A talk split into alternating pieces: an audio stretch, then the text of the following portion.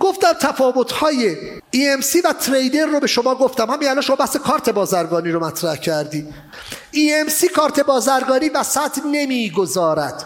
به نفع تولید کننده کنار می‌کشه میگه آی تولید کننده تو با کارت بازرگانی خودت فعالیت کن. حالا اگه یه EMC اومد کارت بازرگانی وسط گذاشت دمت گرم. دیگه چیکار کنم؟ آپشناله. هر جا که به عبارت ترید اشاره می شود یعنی معامله گری یعنی خرید و فروش. EMC وظیفه خرید و فروش ندارد. EMC واسطه گری می کند. پیشنهادات مشخص. گوش کنیم. یک EMC باید آقایی که علاقه مند هستی با یک تولید کننده تعامل کنی. اگه می‌خوای خودتو به مدیر عامل اون سازمان تحمیل کنی به زبون اون صحبت کن با عینک اون صحبت کن. EMC باید EMC می‌تونه یک نفر باشه می‌تونه یک تیم باشه. من تیمی دوست دارم. EMC باید بر تمام فرایند تولید و دقدقه های تولید و تحویل اشراف داشته باشد. صرفا فروشنده نباشد. اون تولید کننده ای که دنبال کار چاخ کن باشه که یه درصد دو درصد کمیسیون بگیره بفروشه. اون تولید کننده هم آدم صد درصد کاملی نیست. دو EMC باید دیدبان تولید کننده در بازارهای خارجی باشد. یادمون بیاد مسیر نور برعکس بود. هر چی که بازار میتابد را من به سازمان منتقل کنم. آقای مدیر عامل خبر داری؟ دنیا چه خبره؟ بله خبر دارم. میشه شما هم حالا منم برای شما اجازه دارم یه سری نکاتی رو بگم. می‌دونی دنیا به این سمت حرکت کرده. من می‌دونم تو ظرفیت تولید داری. می‌خوای تو ما ببریم به اون سمت. EMC باید متشکل از سه جزء فروش آرندی و تضمین کیفی باشد. باید باشد. پس اگه فقط تو زبان انگلیسی بلدی و انتظار داری فقط با زبان انگلیسی تو مزیت رقابتی دیگه ای نداری نسبت به بغل دستیت. باید آرندی واحد آرندی واحد تضمین کیفی داشته باشی. در ایران یک سری شرایط رو برای EMC ها گذاشتن.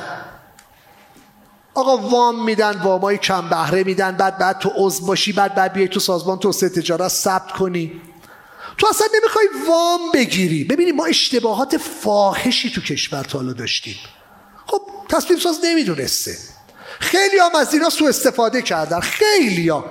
آقا ما شرکت مدیریت صادراتیم. شرکت مدیریت صادرات باید چنین باشد چنان باشد. فلان تشکل اختصاصی را داشته باشد. باید وام کم بهره داشت. اصلا شرکت EMC وام کم بهره برای چی می‌خواد؟ تولید رو قرار کس دیگه انجام بده. من قرار تسهیلگر مسیر صادرات باشم. در شرایطی که ترجیحا نام ایران نباید در تعاملات بانکی استفاده بشه.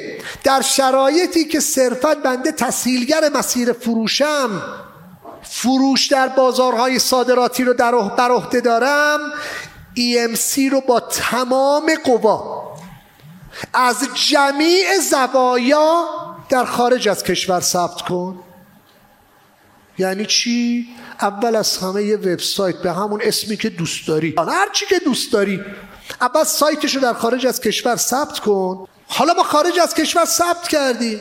سایتمون رو زدیم. وبسایتمون راه افتاد. برای چی در ایران دیگه ثبتش بکنم؟ نیازی ندارم ثبت کنم. اصلا نیازی نیست. من اصلا پشت لپتاپم اونم لب تختم می‌خوام کار کنم. اصلا دوست ندارم. اصلا پامو از تختم هم نمی‌خوام بیازارم بیرون تا. ولی اول دانش تأمین و تحویل رو بیاموزا. تو باید اشراف داشته باشی. اشراف باید داشته باشی.